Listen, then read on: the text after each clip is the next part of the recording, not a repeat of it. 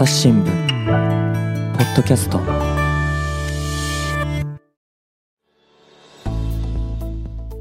朝日新聞ポッドキャスト、朝日新聞の木下光大です。本日のゲストは大阪経済部の金子智彦さんです。金子さん、よろしくお願いします。よろしくお願いします。はい、金子さん、今の担当分野を教えてください。今は大阪経済部の方で外食とか食品、スポーツ企業の担当をさせていただいております。はい、よろしくお願いします。今回金子さんをお呼びしたテーマなんですけれども、以前にちょっと話題になった飲食店での迷惑行為っていうものをですね、今回伺っていきたいなと思っております。はい。金子さん、飲食店の迷惑行為と聞いて思い当たるもの、どんなものですか？今年の1月の末ぐらいからSNS 界隈を騒がしている回転寿司の店内における迷惑行為というのが、もう僕の中では一番印象的ですね。そうですね。あれも本当にネット上ですごい叩かれようで、もちろんダメなことなんですけれども、具体的な事例で言うと、あれでしたね。回ってる寿司に唾液を塗りつけるようなものとか。そうですね。あとは醤油差しの入り口をペロペロしたりとかですね。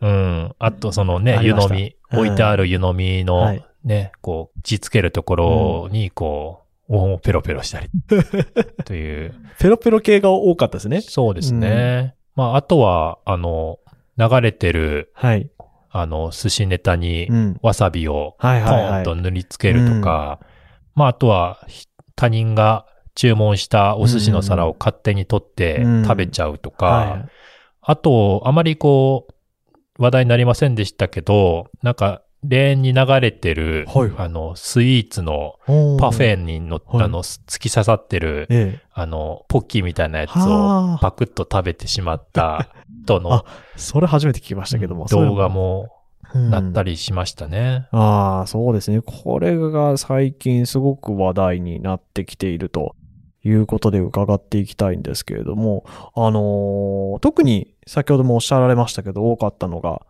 回転寿司の事例ですよね。うん。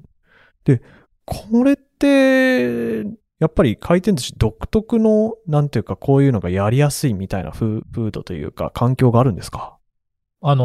回転寿司、大手回転寿司のチェーン各社の店内を見ていただきますと、もうどんどん店員の方がいなくなっていると、すべて機械でできてしまうというような感じになっているので、よく言われるのが衆人環視の目が行き届かなくなってきて、しかもテーブル席もだいぶ個室感が出てきていて、そうですよね。このボックス感というか、背中の壁っていうか、隣を隔てる壁も高いし、確かに他の人のお客さんの顔とか見えないですもんね。というちょっとプライベート空間みたいに勘違いをしてしまった人が、その中で悪ふざけをして、それを周りの友達も生やしちゃうというか。なるほど。で、調子に乗った末になっちゃったみたいなのが多いですね。なるほどですね。実際やってるのは結構若者が多かった印象ですけど、そうですよね。そうですね。やっぱり SNS が身近で、動画を撮るっていうのが、日常的な。確かにそうですね。世代的にもやっぱそういうものがあってということなんですかね。これでも企業からしたらたまったもんじゃないですよね。そうですね。もうこれがSNS で迷惑動画っていうことでもう出始めてから、もうどんどん昔の動画もね含めてどんどん発掘されて、それでもう我々もいちいちというか、確認をしなきゃいけないので。そうですよね。取材する側もこれ、最近のものなのか何年も前のものかで全然意味違ってきますけども。そうなんですよね。もうそこで映ってる、動画のポップといいますか、広告とかを拡大して、これはいつ頃のやってたフェアのポップだから昔のやつだなとかっていうことを調べたりとか。それはもう企業側が調べるんじゃなくてこっちで調べなきゃいけないですね。もうこっちで調べる時もありましたし、もうそれの迷惑動画についてまとめサイトとか見てると、これはあの時のフェアだから4年前のやつだよって書いてる書き込みとかもあって。詳しいですね。なるほど、そうなんだ、みたいな。そういう人もいるんですね。まあ、まあ、もちろんそれを僕らはちゃんと、もちろん裏付けしてっていうことにはなると思うんですけれども。そうですね。金子さん自身も何件かそういう具体的な事例って取材されたんですか？もう僕はあれですね、スシローさんとか、もう、はま寿司さんの迷惑行為とかも、まあちょっと取材はさせていただきましたけど。そうですね。まあ企業のトーンとしてはどんな感じでしたか？企業の方に話を聞くと、まあ、これは迷惑行為っていうのは、最近から始まったことじゃなくて、昔からあるんだというふうにおっしゃってたので、まあ、ある意味周りが騒いで話題にしているから、今なんかすごい、今あることだよみたいになってますけど、昔からあるっていうふうにおっしゃって。なるほど。確かに動画も何年前のものもっていう話もありましたもんね。まあ、こういう事態になって、どうなんでしょう。対応としては何か考えられてたんですかね。よく言われるのが、これまでは SNS とかで拡散をされてなかった場合は、まあそのお店とその行為者の間の交渉で済んでたところがあると。やっぱりまあそうか。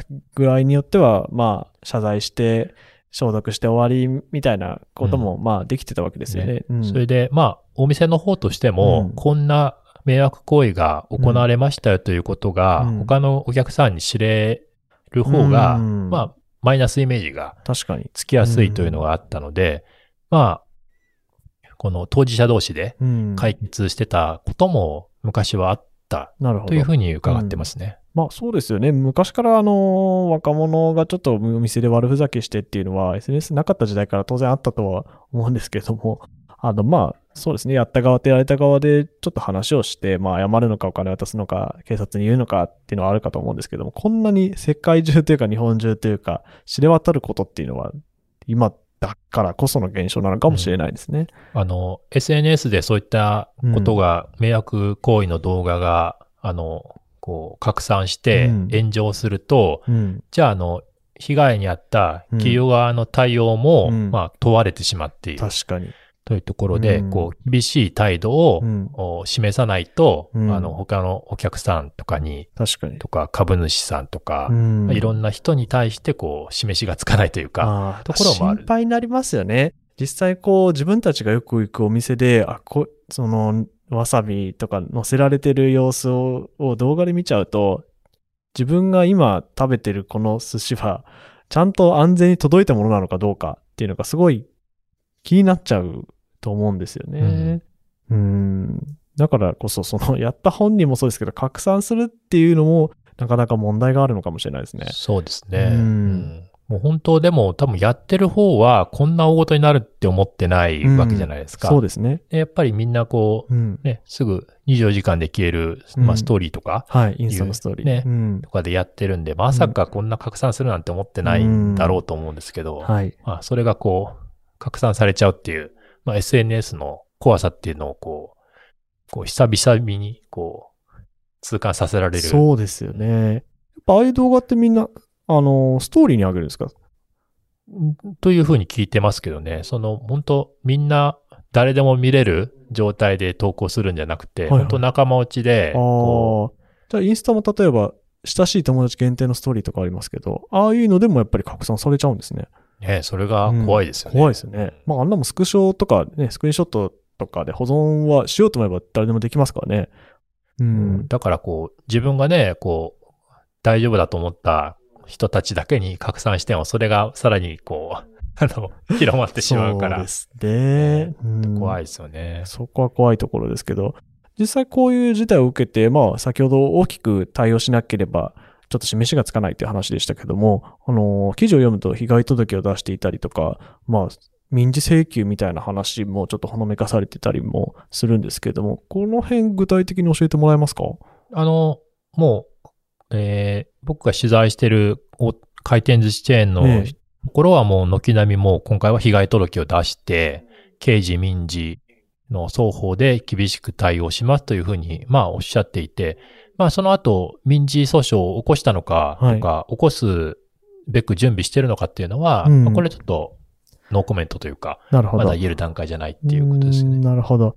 そうなんですね。まあなかなか、でもまあ相手が子供だったら、その何億とかもし損害の金額とかがあるのかわかんないですけども、あったら払えるかどうかでも怪しいところはありそうですけどね。うん、実際するのかどうかっていうのは、もしかしたら、まあ言ってるだけな可能性もなきにしもあらずな気は僕はしちゃいますけどね。うん、そうですね。うん、まあこうやると言ったからには、まあやるのかもしれないですけど、まあおそらくその言われてるような、何億とか何百億とかっていう損害賠償を請求するのかと言ったら、まあこういう事件に詳しい弁護士さんとかに伺うと、はい、まあそれは現実的ではないだろうというふうにはおっしゃってますね。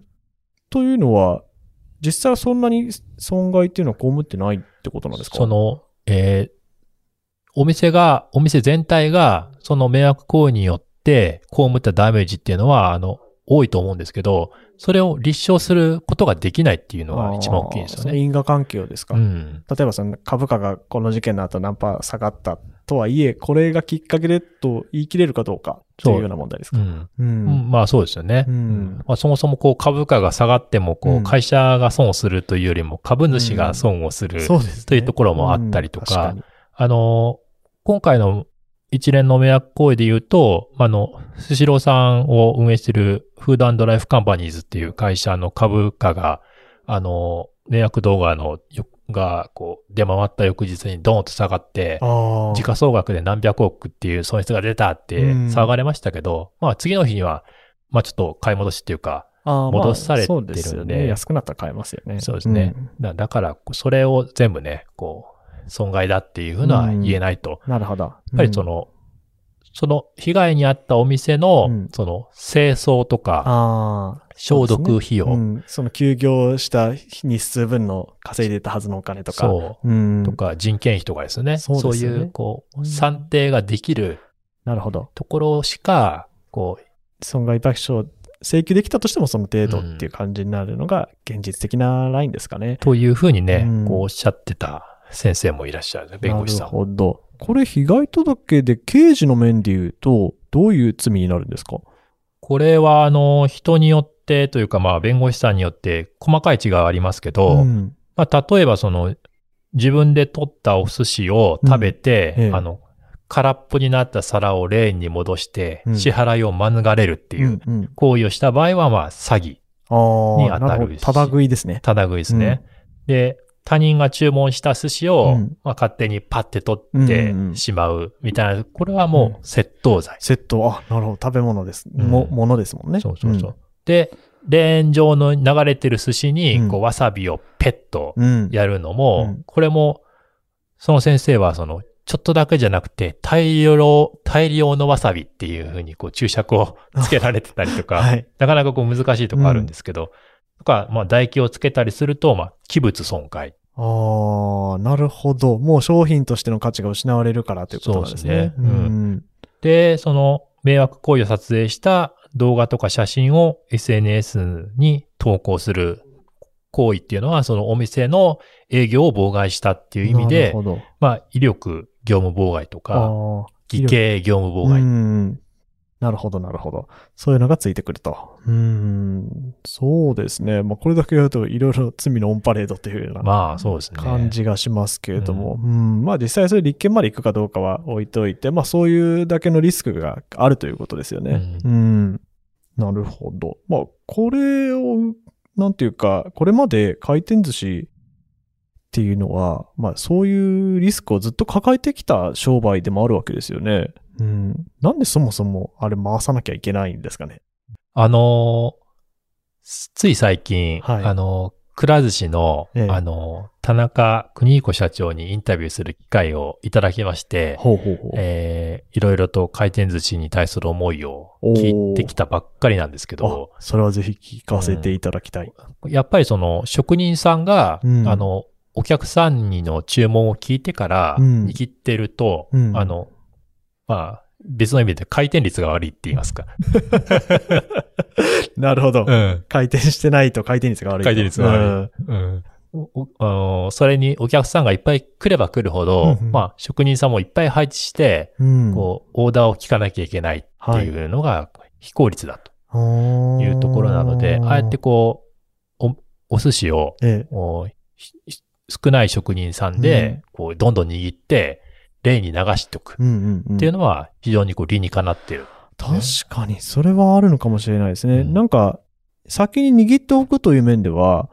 握っといて、まあカウンターの下の冷蔵庫にでも入れておけばとも思うんですけど、そうなるといざ考えてみると、あれだけの大量の、まあ例に並べてるものを一つの冷蔵庫に入れるとしても、こう入んないなって気はしますよね。うん、言われてみれば。ねうん、まあしかもその、まあ鮮度とか、やっぱお客さんも握りたてのね、うん、美味しいお寿司食べたいんで。食べたいです。うんうん、確かに。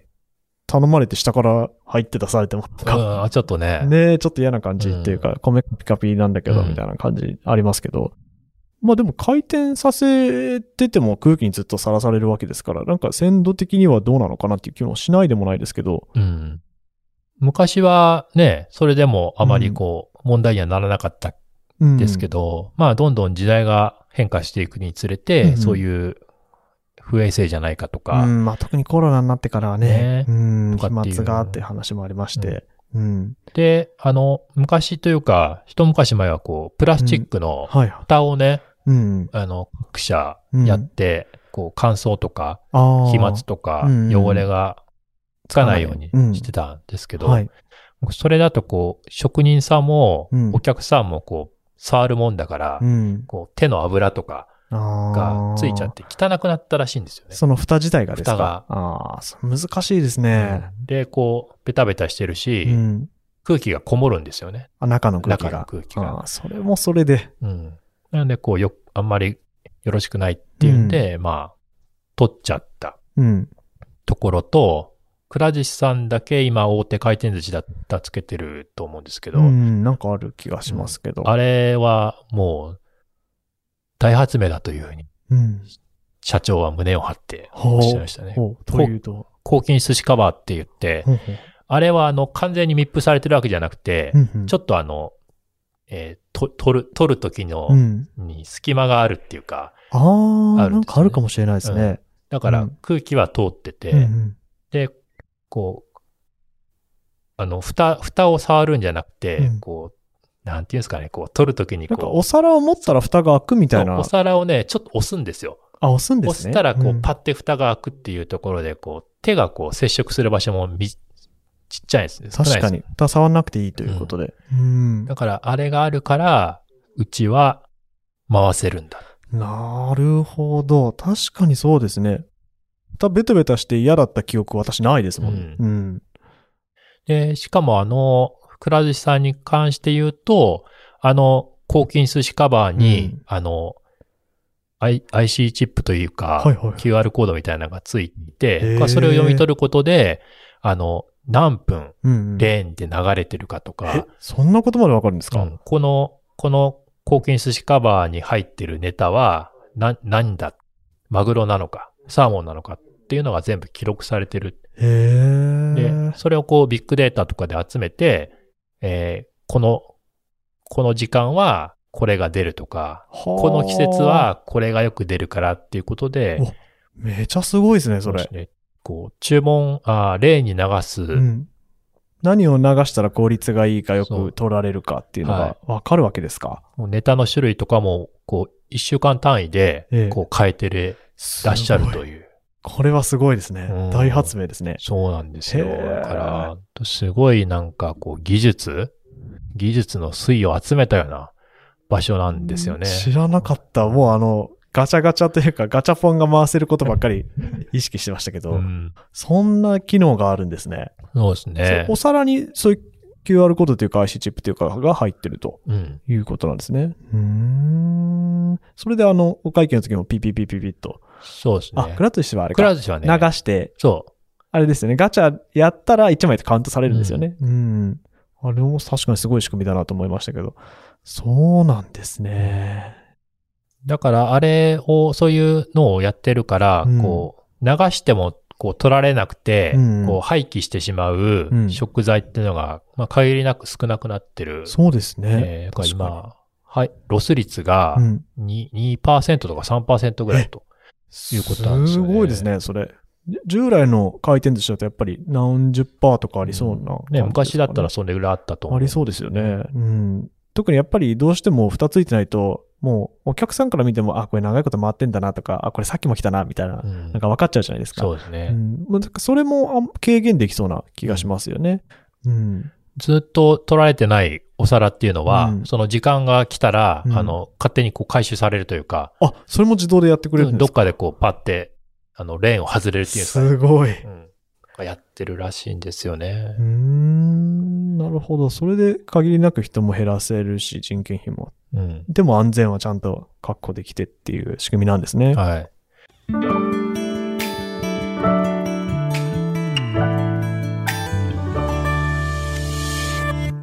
朝ポキお便り。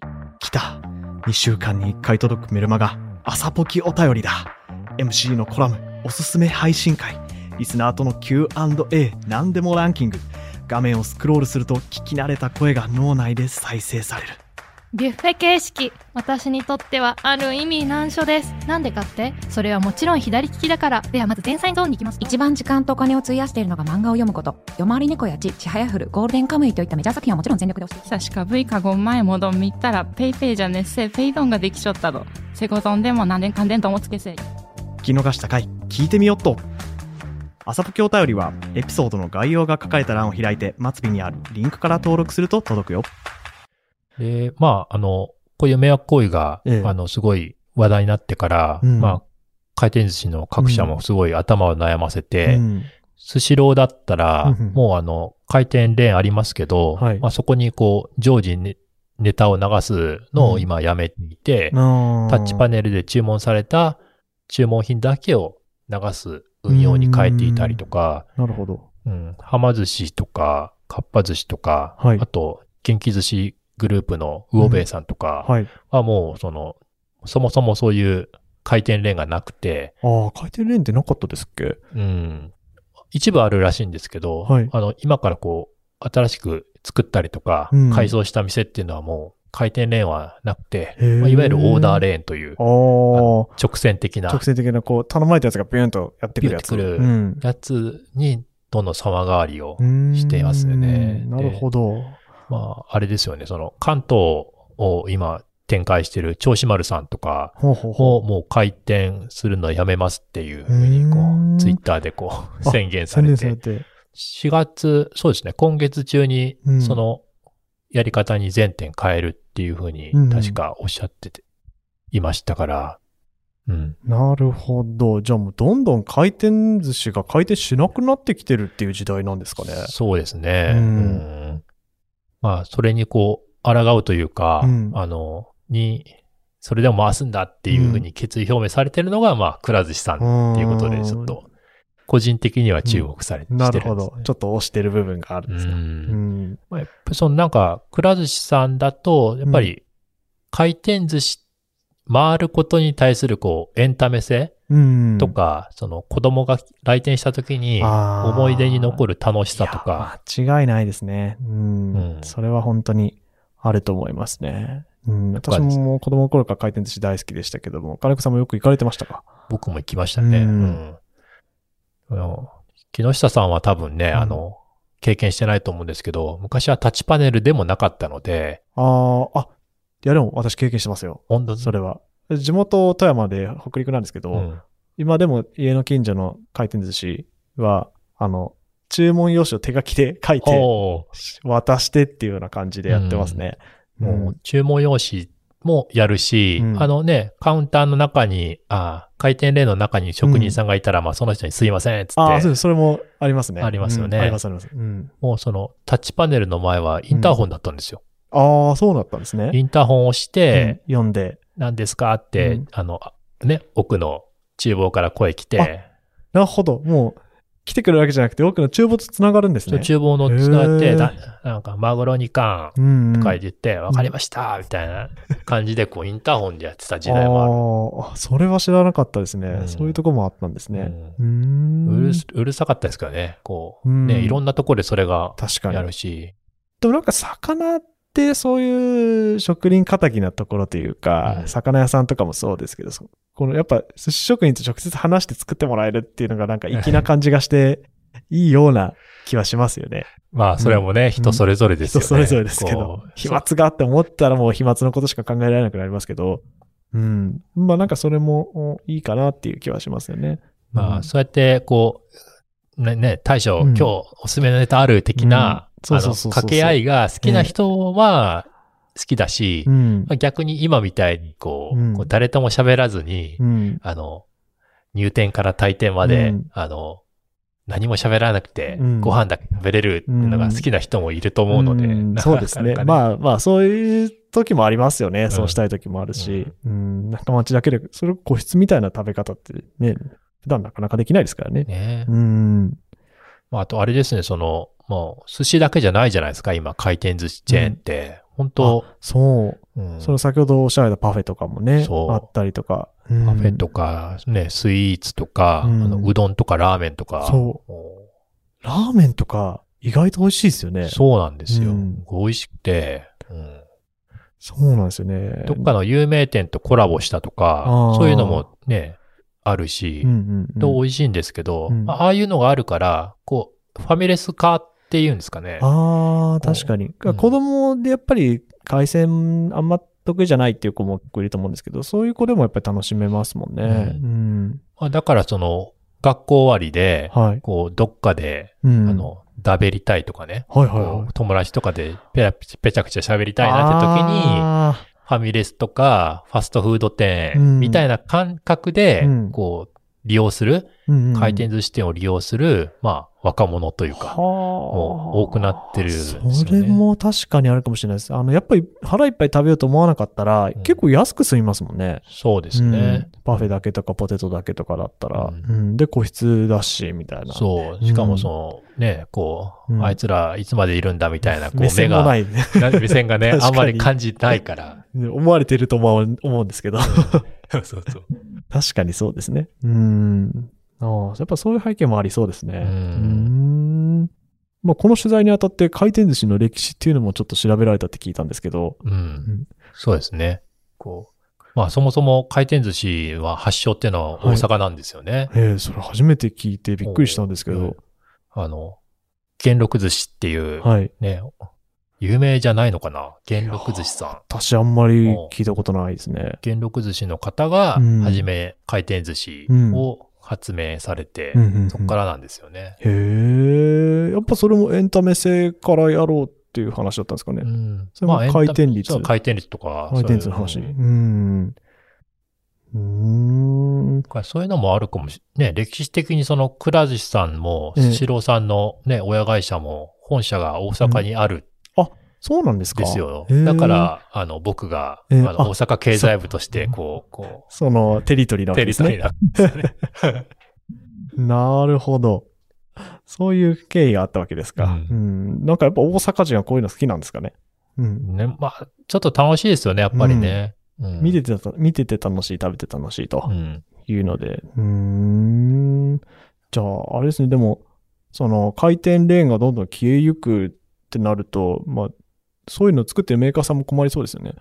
そうですね。でも、回転寿司自体のチェーンのお店自体の数は増えてるんですよね。あ、そうなんですか。右肩上がりで。参入企業がってことですか？参入じゃなくて、店舗がってことですか？店舗はですね。ああ、そうなんですね。スシローさんとかも600店舗以上あって、店舗数だけで言うと、はま寿司さんが2番手。で、3番手にくら寿司か。そうなんですね。昔は確かに、市内に1個とか、そんなレベルでしたけど、地方だったら。今はもうどこでもありますもんね。そうですね。まあ、あと、海外進出の方も、力をね、入れてらっしゃるんですね。そうなんですね。海外ってでも、なんか食べる寿司って結構違いそうですけど。カリフォルニアロールとかになってくるんですかね。なんか、いや、でも、やっぱり本場のところでアメリカ進出とか、くら寿司さんも何店舗かしてるらしいですけど、まあ、好調らしいです。ああ、そうですか。やっぱりその、本当の寿司っていうんですかね。ああ、まあ確かに、なんちゃって寿司じゃない、ちゃんと日本の企業がやってるやつ食べてみたいっていうのはあるかもしれないですね。ね。うん。本当の寿司を知ってる人が、その現地の好みにカスタマイズした寿司の方が美味しい気がしますよね。その、現地の人は勝手に。確かに。ジャパニーズ寿司だ。なんちゃってジャパニーズ寿司だって出すよりは、日本人がアメリカ人向けに出してる方が、なんかね、いいものを食べてるんだぞっていう気はするかもしれないですね。どっちが合うかはわかんないですけど。やっぱりあっちの方が単価も高いですからね。でしょうね。そもそも生で食べられる魚がどれだけ出回ってるのかっていう気もしますし。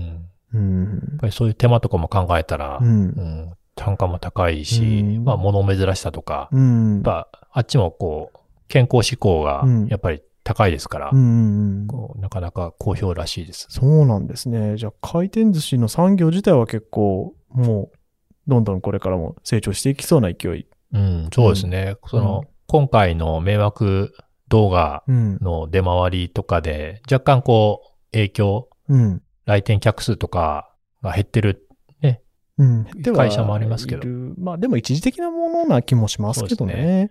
来店客に関して言うともう、それ迷惑動画をうんぬんじゃなくて、やっぱ値上げとか、物価高の影響の方が全然強いですよね。そうですよね。結構、どの社も値上げっていうのは今されてるんですか？各社こう、持久戦というか、こう、戦略の違いっていうのは見えますけどね。スシローは、とくら寿司はもう、去年の10月に、一皿100円、税抜きで、一皿100円っていうのはもうやめて、それぞれ値上げ、ね。もうないんですね、100円のものが。そうですね、スシローさんとかは120円とかですね、一番安くて。くら寿司さんは115円とかなんですけど、やっぱりそこでのこうイメージ、5円とかなんですけど、一皿で言っちゃうと。まあでもこの元がやっぱり100円っていう安いじゃないですか。そういうので売ってたっていうところからすると痛いのかもしれないですよね。そうですね。そうですね。300円のものが310円になるのとじゃちょっとインパクトが違いますもんね。そういうちょっと、象徴的な値段が崩れたってところで、こう、お客さんの、こう、足が遠のいたっていうのは。あるかもしれないですね。確かにそれはありそう。まあ、先ほどの迷惑動画の話にちょっと戻ると、まあ、なんで今こういう風な動画が話題になるのか。先ほどその昔の動画がいっぱい出てくるっていう話もありましたけれども、なんでこういう風潮になってきてるんでしょうかね。なんでですかね。でも、これはでも、まあ、ある意味流行みたいなもんで、こう、一個炎上すれば、これを、SNS にアップすれば、この動画も見られるんじゃないかとか、いう感じですよね。そうですね。やっぱりその先ほども言われましたけど、うちわだけでやるつもりが、実は、ネットって広くて、どんなところからでも流出しちゃうっていうことなのかもしれないですよね。なんかその、まあ、若い人たちは特にそうかもしれませんけど、やっぱりそういう、こう、自分がやった行為がどれだけ、こう、の人に影響を及ぼすかっていうのがなかなか分かりにくいというか。そうですよね。特に学生さんとかですとね、まだこれからっていう感じもしますけど。まあだからこれがいろいろ問題になってから、ね、学校とかでも、こう、メディア教育というか、メディアリテラシーを高める、ネットリテラシーを高める教育に力入れますとかってね、おっしゃるところもあったりとかします。なるほど。確かにそれはもうこの事例に限らずやっていった方がいいですよね。まあ、これからどんどんそういう時代になってくると思いますから。そうですね。まあやっぱりこの、動画撮る側もそうですけど、これを積極的に叩こうとする人もする人ですよね。そうですね。こういう件に関してはやっぱり。まあ、その拡散した行為がなんかこう何か罪に問われるかって言われたら多分違う、問われないんだろうなっていう。そうですね。そこはちょっと難しいですけど。そういう、だから自分は安全地帯にいるから何したっていいだろうみたいな、そういうところもあるのかな。なるほど。そうですね。その、まあ、制裁に、なんていうか加熱してしまうっていうのも、うん、まあ、両面というか SNS の怖い面の、そのやってしまうのもそうですし、そう広げて叩いて正義の味方になろうとするっていうのも両方怖いものなのかなっていう気はしますよね。そうですね。うんうん、まあその結果として何か迷惑を被るのは、まあいわゆる普通の一般の利用客っていうところがですね。そうですね。うん、それでね、また寿司のね、客足が遠のいちゃったり、食べるのがちょっと嫌だなって気分になっちゃったりするっていうのがね、やっぱり怖いんで、うん、結局自分たちに返ってきちゃうという、そうですね、うん、ところがありますよね。うん、まあ、ね、寿司だけに限らず他の外食店でも同じような迷惑行為がどんどんこう問題になって対策に追われて、もうそのね、卓上の醤油とか全部撤去して、こうお客さんが来たその都度出すとかっていうオペレーションにどんどん変わってますんで。そうですね。やっぱりその卓上に置いてある福神漬けを自家食いしたりとか、うん、なんかそういうのもありましたよね。ちょこちょこと寿司屋さん以外でも。うんうん、もうそういうのがあったので、こうもうそれを個別包装にしちゃうとか、するとやっぱお店としてはこうコストがかかるわけですよね。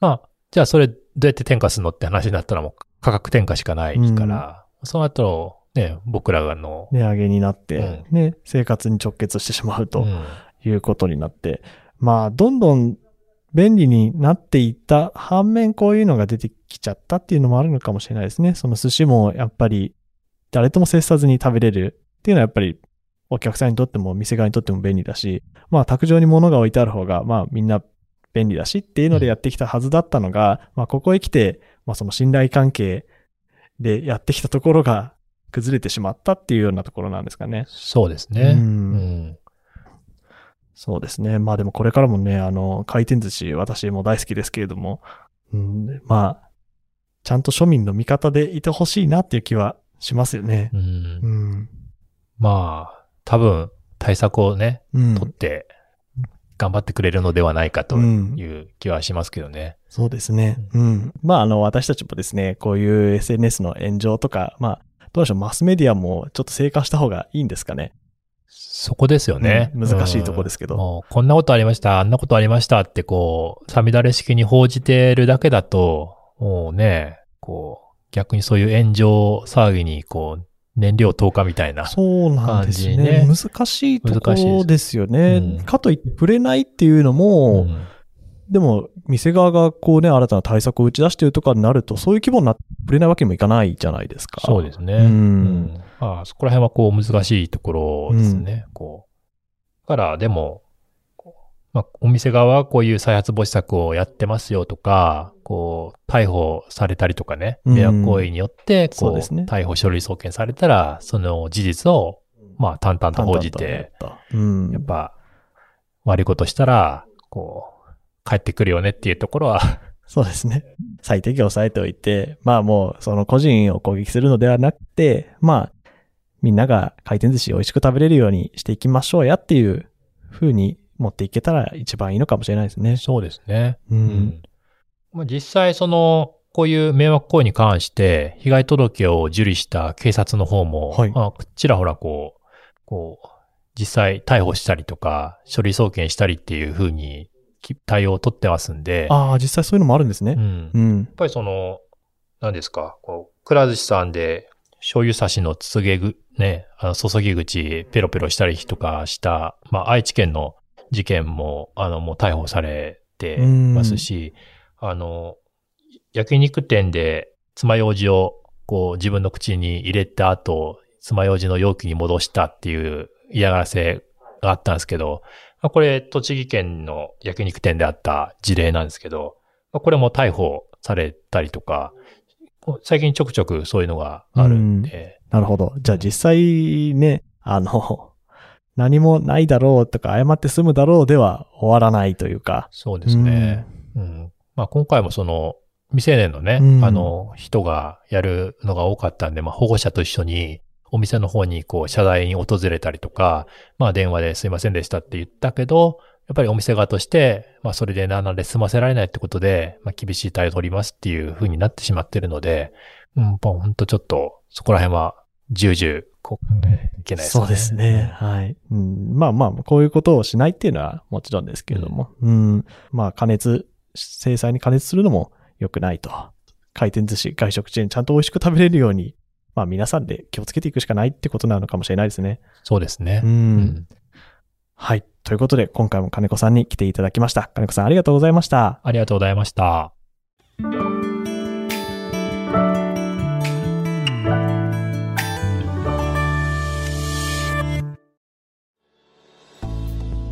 はい、金子さん、ありがとうございました。ありがとうございました。最後に宣伝したい記事などありますか？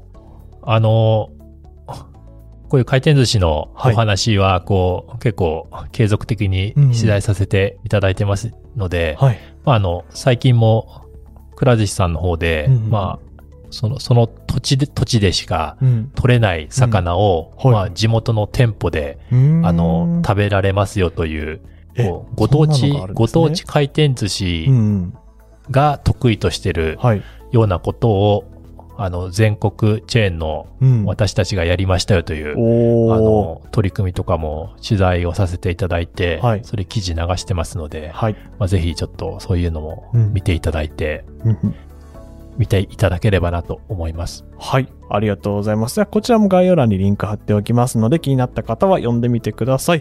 ということで、金子さん、ありがとうございました。ありがとうございました。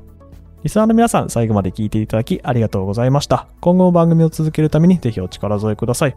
この番組に関するご意見やご感想、リクエストなどございましたら、お寄せいただけると嬉しいです。また、ご視聴のアプリから、フォローやレビューをしていただけるととても助かります。ということで、朝日新聞ポッドキャスト、朝日新聞の木下広大がお送りいたしました。またお会いしましょう。